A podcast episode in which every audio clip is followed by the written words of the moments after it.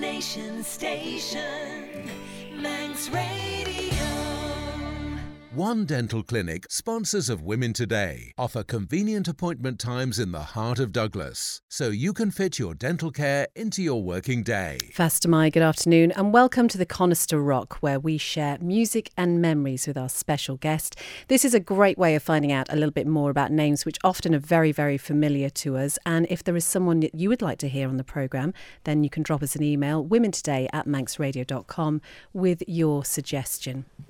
Today's guest has played at least two key roles here in the Isle of Man. The first, a career which spanned over 30 years and saw him involved in some of the most significant events of recent times, and the other as a member of Tynwald. Dudley Butt, former Police Detective Chief Inspector and MLC, welcome to the Conister Rock. Um, Thank you, Beth. As ever, you have suggested that it was fairly difficult picking your music choices. We tend to limit you to five. We've allowed you six. Thank you. Um, has music always played an important part in your life? Uh, yes, certainly in the uh, 60s when everything sort of burst into colour from the black and white days we used to endure. And music was one of the main factors that changed people's lives. And I mentioned you are a, you were an MLC. We'll come to that a little bit more later. Was that always the plan? Did you always want to get involved in politics here in the island? Yes, I remember as a child listening to the 1959 election on the radio, and um, the Tories got in again, and I was quite upset. I didn't know why, um, and I realised I had an interest, and then I sort of followed politics from then onwards. And I remember being on the beat in 1966 uh, on the election night again, and I was standing outside a house in Hillary Park, hiding in their garden, looking through the window, looking at the results on the television screen. Um, so I've always had an interest in politics, and, and I did plan after I retired from the police to maybe dabble in it, and eventually did get there. Well, we will talk more about uh, your careers a little bit later, but first of all.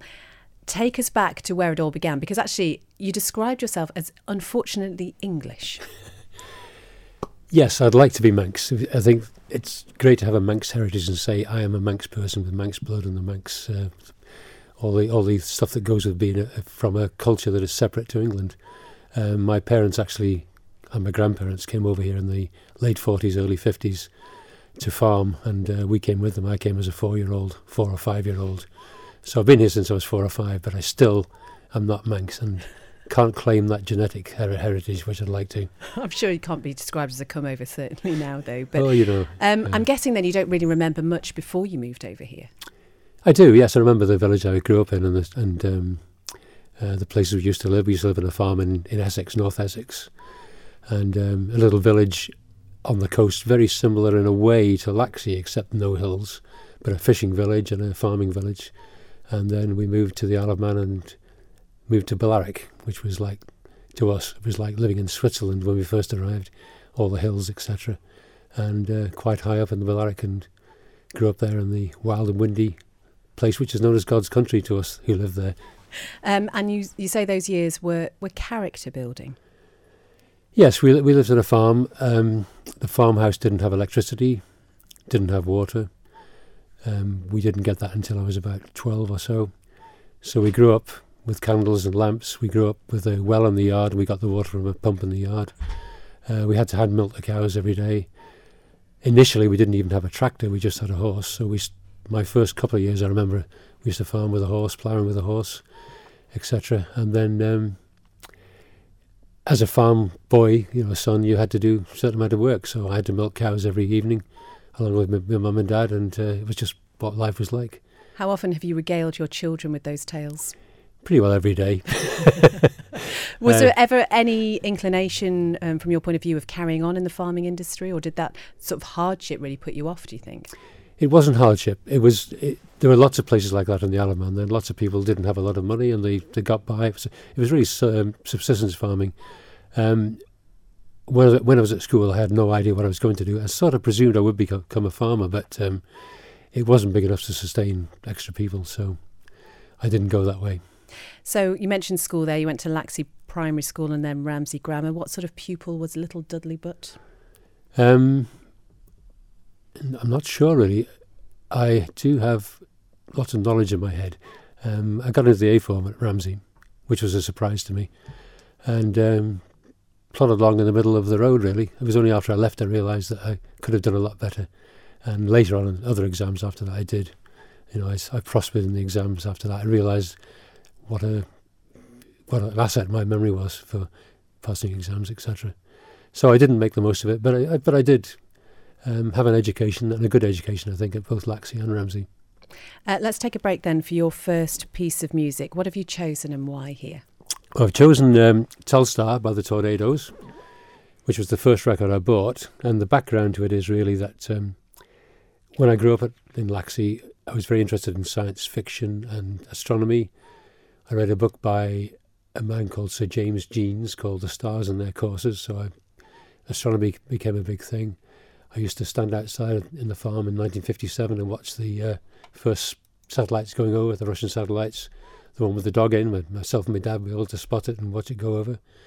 Um, we watched the Aurora Borealis very often in those days. It was quite common in the fifth, late 50s. Um, and then when I was 16, I left home uh, a week after my 16th birthday, joined the police, was living in Diggs, and I went away on a course, the cadet course, to Liverpool, to Mather Avenue. And I was on that course and they just uh, launched the Telstar satellite in July of that year. I remember seeing the first transmission from Goonhilly Down, and that was a big thing on television then, the first live pictures from the USA. And this record was a res- Telstar after that. And I bought it in uh, Nems record store in Liverpool uh, while I was on that cadet course. And that takes me back to those very early days.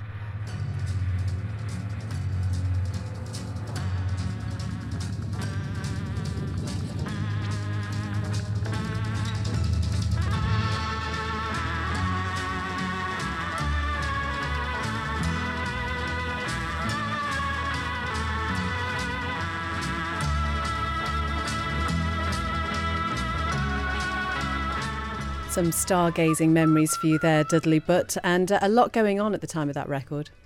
Yes, uh, my big memories about that record. I was in Liverpool at, at the time.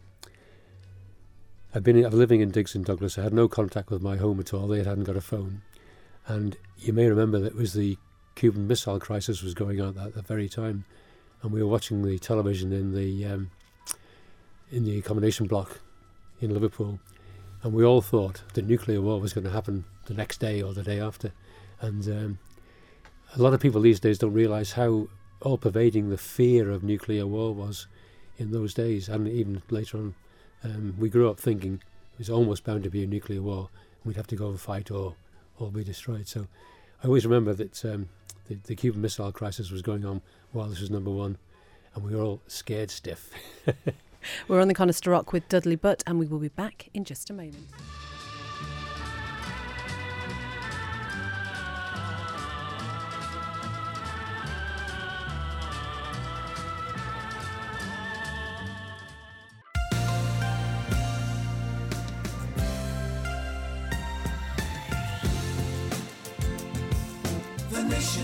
Station. Manx Radio. One Dental Clinic, sponsors of Women Today, offer convenient appointment times in the heart of Douglas, so you can fit your dental care into your working day. And today we are on the Conister Rock sharing music and memories with Dudley Butt, who we have discovered is the ideal person to have in your pub quiz team. Do you like pub quizzes?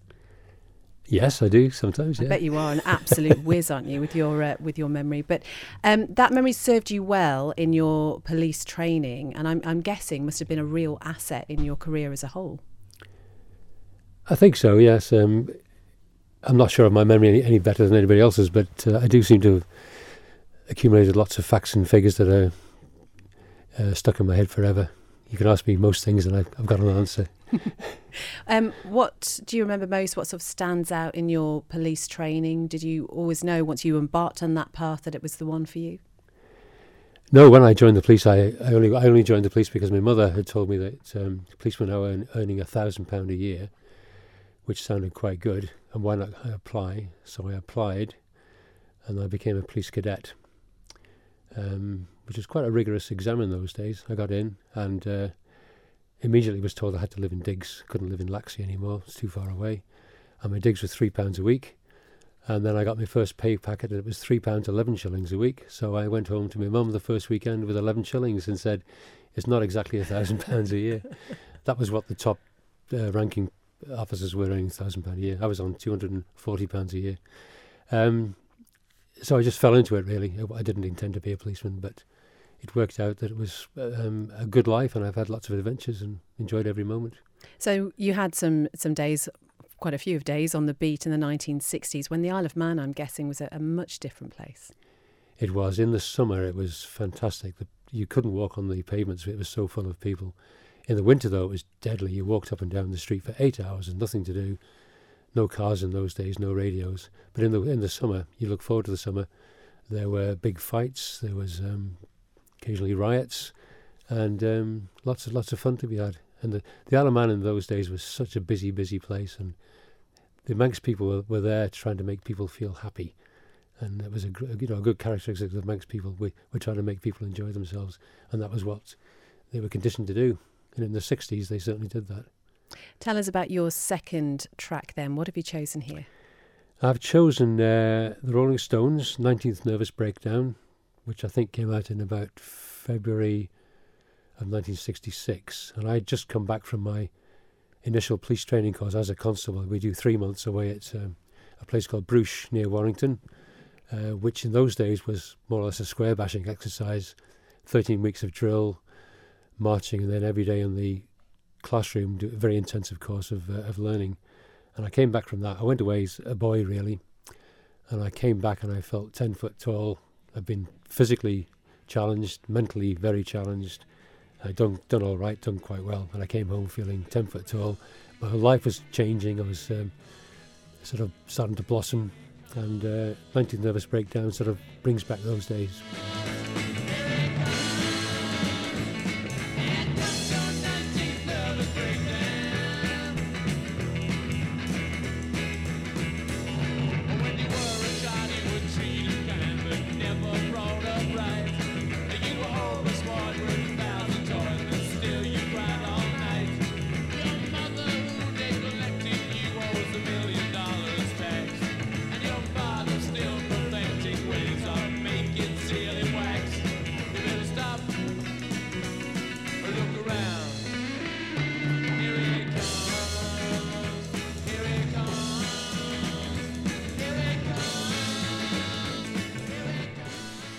19th Nervous Breakdown by the Rolling Stones, Dudley Butt's second music choice today.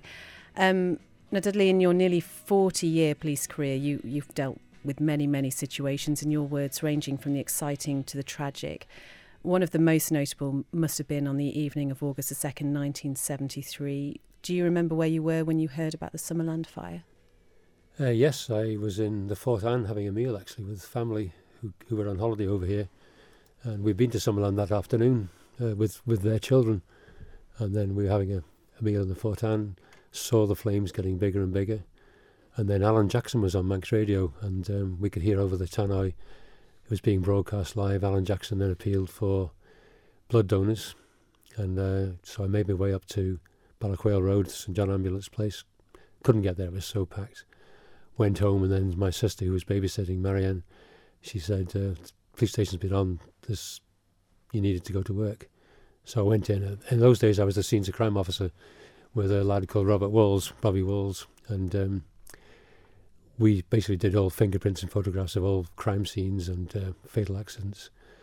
So we were called into that and um, didn't get home then for nearly three days after that. We just worked right through.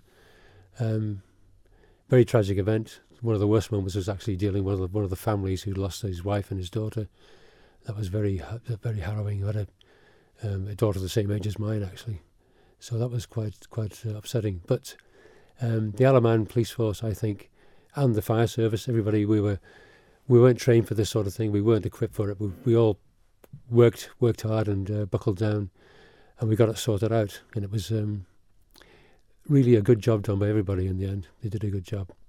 And you say the whole nature of policing really in the Isle of Man evolved from that point. It changed, yes. I mean, I, I think I said to you before. In those days, we didn't have a photocopier. We didn't have our dark room was a very old-fashioned one where you had three three trays to develop and fix your prints one one at a time. We had to get a machine into. We had multiple photographs to produce, and um, We had to get 50 inquest files together. And so we got some modern technology, or what was modern for those days, and it made a big difference. Um, yes, we grew up, and I think standards changed an awful lot after that.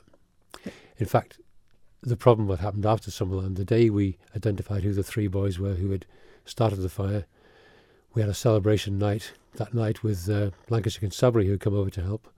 And then the next morning came to work and there was the Golden Egg murder had happened on the day that the day after we discovered who had actually set the fire.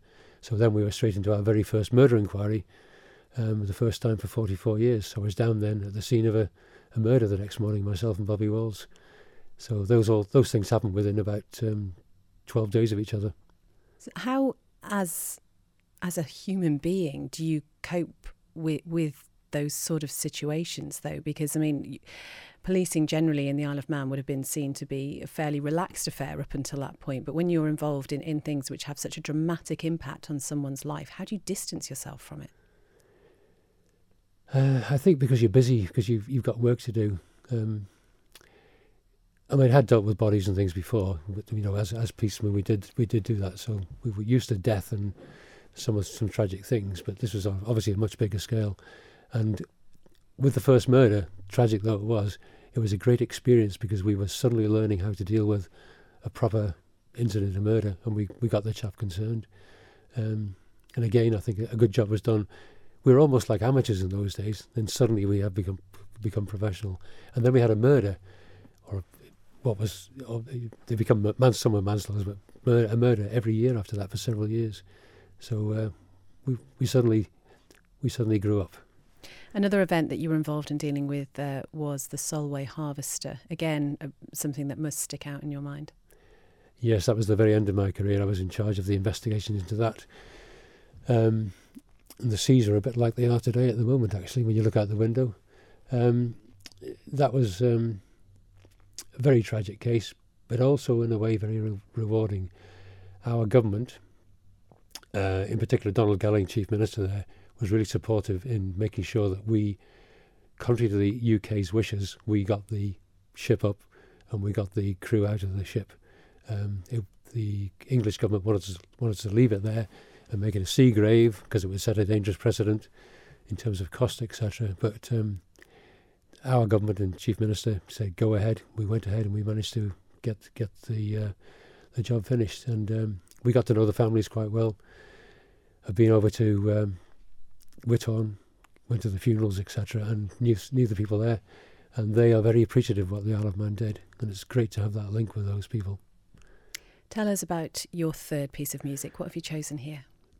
Right, my third one, um, I'd spent some years in scenes of crime. Um, sorry, this is before Scenes of Crime. This is 1967, The Beatles, Strawberry Fields Forever. Um, to be honest, anybody of my generation would say the same. I think all six records could be the Beatles because um, their music was such a new thing in a way in those days. And they developed as they went along. They started off with two minute 20 pop songs and they gradually progressed and developed. And I think Strawberry Fields is pr- probably one of the more complex ones that I suspect John Lennon wrote, not Paul McCartney. Um, and it just brings back to my mind the 67, the hippie era, the start of the psychedelic era. Um, and the and the plus of it is, and the B side is Penny Lane, which is a brilliant evocation of life in Liverpool in the 60s. As Strawberry Fields is also a memory of John Lennon's memories of where he used to live. So this uh, sums up the Beatles at their best and also um, what life was like in the 1960s.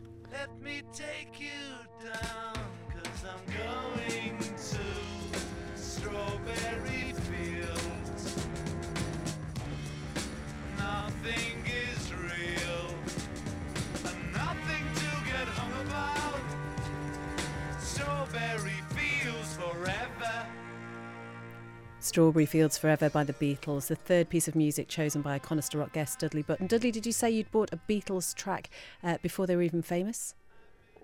I did when I bought Telstar. I bought it from, from the Nems record shop, and um, there were posters all over for "Love Me Do," which was their first single. And I went in the next week, and I bought "Love Me Do."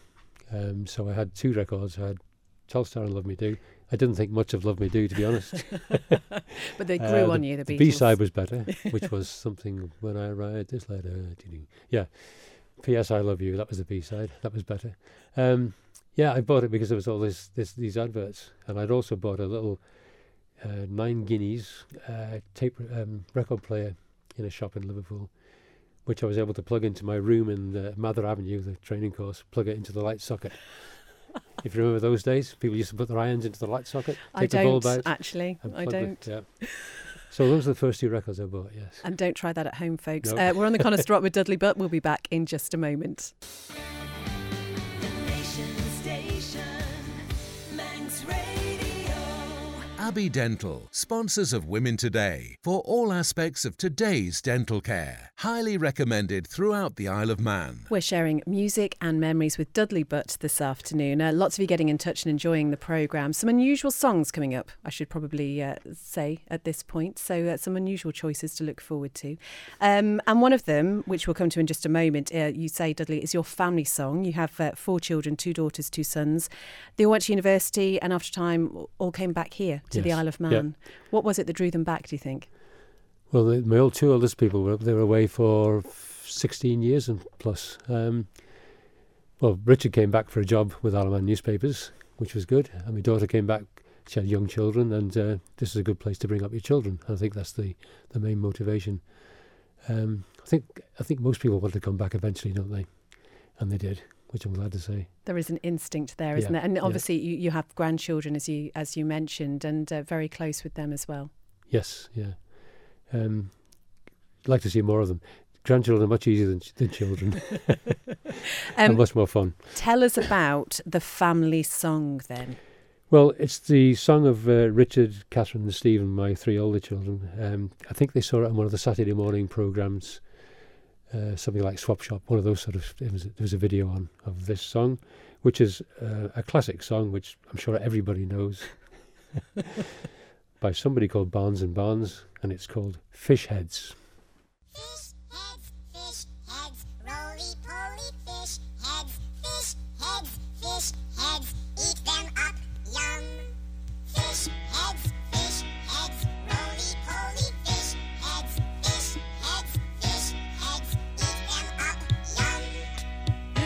the morning, laughing happy fish heads. In the evening, floating in the soup. Fish heads, fish heads, roly poly fish heads, fish heads, fish heads, eat them up, yum. Ask a fish head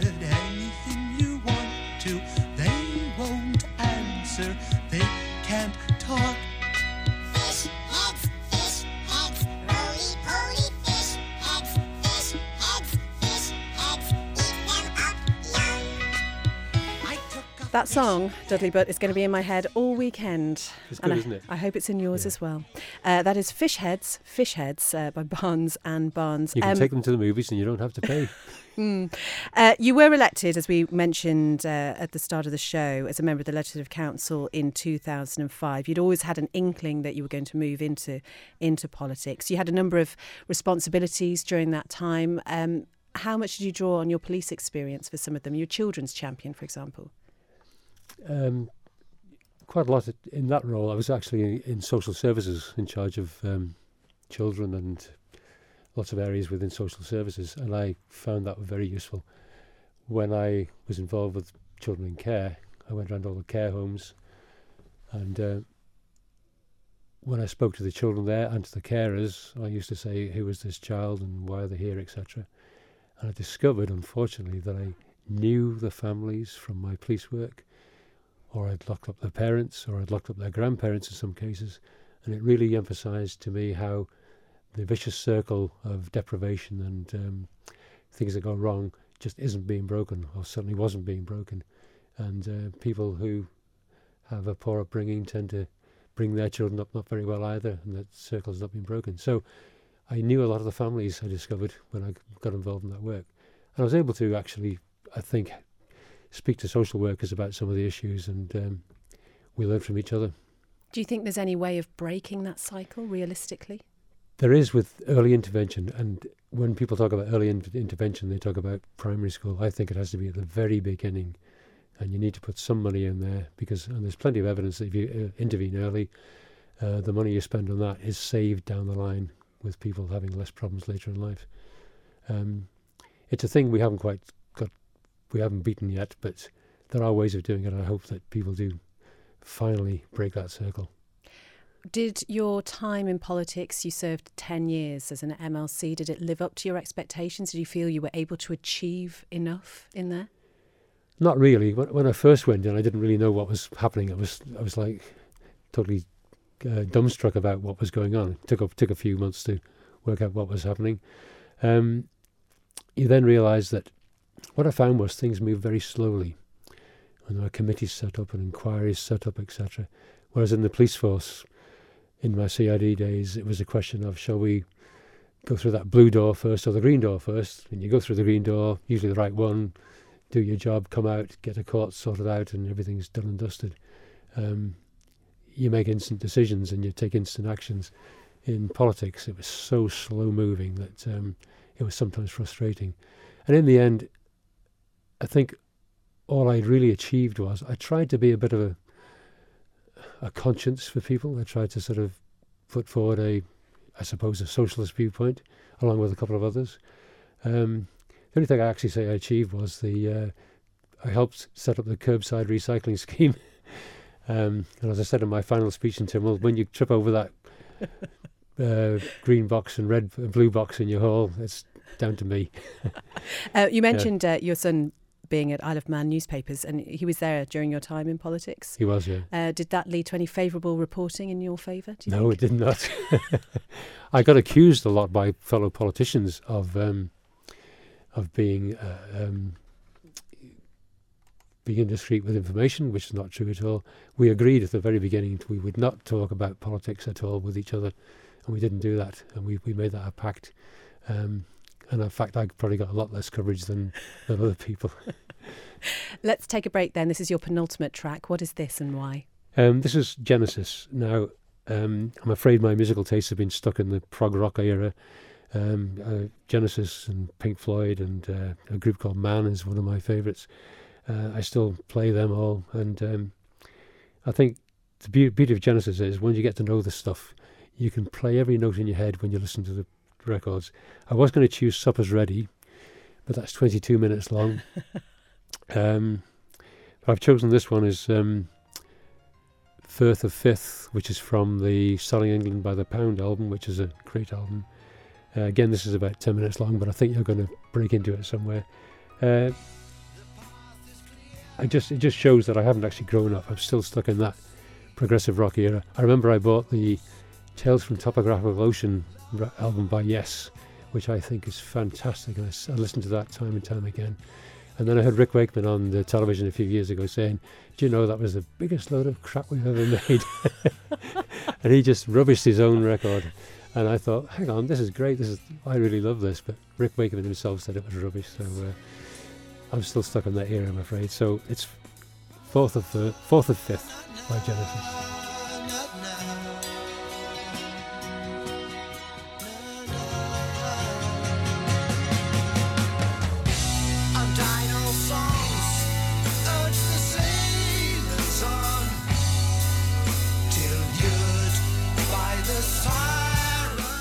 Genesis, Firth of Fifth. I didn't want to interrupt Dudley, but who is singing away in the studio here. Um, so much more to talk to you about. We did have a message from somebody saying, for goodness sake, don't let him show you his feet. Uh, I think this is because many of us have seen um, some incredible photographs of what you've put up with during parish walks. How many times have you finished? Five, is it? Just five finishes. yes. Just five. Yeah. Oh, just I five. more. Just five. Do you really? Yeah, I hope so. Yes. Yeah. Yeah. And you're really into race walking generally, aren't you? Um, I, I enter the um, the 10k Winter Walking League, which has just finished this week, um, and they're such lovely people. The people that organise the walking. Um, the Alamouth Athletics community over here is really nice, and the walking people are, the, are the best of them all. I think uh, it's an easy, not easy. It's a sport that anybody can do, and they have handicaps, so you, anybody can come along and try it. So I suggest next year when it starts in next October, please come along and have a go. Generally quite sporty. Pl- cricket player. Um, also, we sh- need to mention Laxey Football Club. Yes, yes. I've played for Laxey for a long time, yes. Uh, what position? Centre half. Okay, I'm, I'm saying that as if I know exactly Yeah, what that yeah. means. Um, Just a big, big fella at the back knocking, knocking people over. but he's still hugely involved in that and uh, you know really trying to encourage new talent Yes, at Laxey actually, we've got the best, we, we think, the best junior setup. We've got about 22 junior teams, um, more than any other other club. On a su- in the summer, on a Saturday morning at Laxey, you can see uh, 200, 300 little children playing football. It's great, and I think Laxey, as a result, is a better place because every child in Laxey's got something to, something to do. They can play for, Lax, football for Laxey. At the moment, Laxey aren't doing so well. We've uh, lost lots of our senior players. We're relying on mostly teenagers who are great players, but they're struggling against the top teams. But we, we hope to survive. Something else you're involved in is um, the voluntary work of the citizens advice bureau here just um, very briefly tell us what that entails Yes, I'm just putting a plug in really because um, there are about eight of us who actually volunteer in the Douglas area. It's um, it's only two or three times a month. You go down to Lockparade Church and give people advice, and we're looking for more new recruits. So if anybody's interested in coming down to help out, you don't have to know anything specifically. You just know just need to know where to point people to go to get help. So anybody's interested in a very part-time job, no money of course, no no pay, but uh, you meet some interesting people and you do actually help people. Some people have got terrible lives which need sorting out, and sometimes you do a bit of good. it sounds to me that it's still very important for you to, to give something back to the community because that's something that your career really has been focused on both your police career and your political career Yeah, I suppose sort of. Yes, I mean I fell into being a policeman. That was a, a an but you stayed really. with it though for nearly stayed 40 with it. Yes, and you do a lot of good. Um, sometimes you do a bit of harm because when people get arrested and go to prison, that ruins their lives in some ways. But it does help, help other people as well. So yeah, something you really dislike are traffic lights really yes, yes. you see no need for them No need at all. there are plenty of demonstrations where, well, I, I remember Onchan, when Onchan traffic lights broke down some, some years ago, all the traffic into Douglas and Onchan suddenly started flowing freely because people just gave way to each other and it works. you have faith that would happen I know it'll happen. oh there should have been a private members bill surely when you were in mlc to that I effect made, I've made speeches in Tynwald about this, by the way. Um, one of your other talents, apart from uh, your head being chock full of useless information and facts, your words, not mine, Hmm. um, is being a rapid touch typer. Yes, um, it's, a reasonable good story. This when I joined the police force as a cadet, we had to go for typing lessons. We went to a, a lady called Miss Martin who had a had an attic room above uh, a shop in a house in Athol Street. And I think Terry Cringle went to the same person when he learned to touch type. And um, most of the cadets learned to do two finger typing. I stuck with the touch typing, and as a result, I was very quick. And as a cadet, um, CID wanted a cadet to replace one who'd left them. And they wanted a cadet in CID, and they chose me because I was the best typist. And that made my career. That got me into CID. And eventually, when I later um, left the beat, I was taken into CID, spent most of my time in CID, finished in CID, and I think I wouldn't have even got into Tynwald had I, had I not been sort of high profile because of that. And I could say touch typing is what's got me where I am today. That's why I'm sitting here now, because I can touch type. Because without that, things would have been different. It's incredible, isn't Yeah, it? Um, yeah, Dudley Butt really fascinating. So much more we could talk to you about. I didn't even get onto how you wrote for Norman Wisdom once. I know you um, really enjoy writing songs and sketches for the police as well. But how would you fare being stranded out there on the Conister Rock on your own? Would you be okay? I hadn't thought about that one. I mean, it, it's always been everybody listens to Desert Island Discs and thinks, "What are my records going to be?" And I, I'm very privileged. Thank you for inviting me. Um, I'm not famous, but people do know me, I suppose. How would I manage on Conister Rock? Um, I probably wouldn't survive. Very much a people person then? Yeah, I, well, I'd, I'd survive without people, but I wouldn't survive practically. I mean, I I grew up on a farm, and I can milk cows, and I can thin turnips, and I can cut hay, etc. Um, but there's nothing there to live on. I'm not a fisherman either, so I think I might perish. Although I could probably walk it. I'm tall enough. I'm tall enough at most low tides to walk back to shore, so I think I'll be safe. You'll be okay. Yeah. Um, Dudley Butt thank you so much for joining us today. Um, you'll be able to listen back to this programme for the next seven days on demand at manxradio.com, and very shortly it will be available to download as a podcast as well. But we've come to your sixth and final track. We've let you squeeze this extra one in. Uh, what is it and why? This is Oh Superman by Laurie Anderson. Um, I love this song and I listen to it time and time again. And it always seems to have a message. Whatever era you're in, there's a message. And now, when I listen to it now, I think very much of the the power that America has, and the, the power that it's not always for the good of the world. Um, it's almost when you think about Donald Trump and what he's doing now. Listen to the lyr- lyrics of this at the end, and you sort of feel the ominous presence of America which Laurie Anderson was trying to make in, I think it was 1981. She wrote this about the Iran Contra scandal. Basically, that was the start of it, and the uh, attempted rescue of hostages in, in Tehran, which went wrong. And then when the Twin Towers happened, the uh, 9 11 happened, again, the song resonates with that again.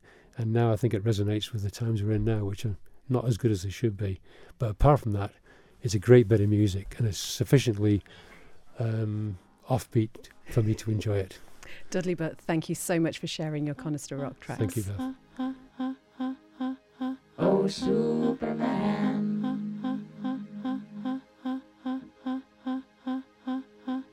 Oh, John.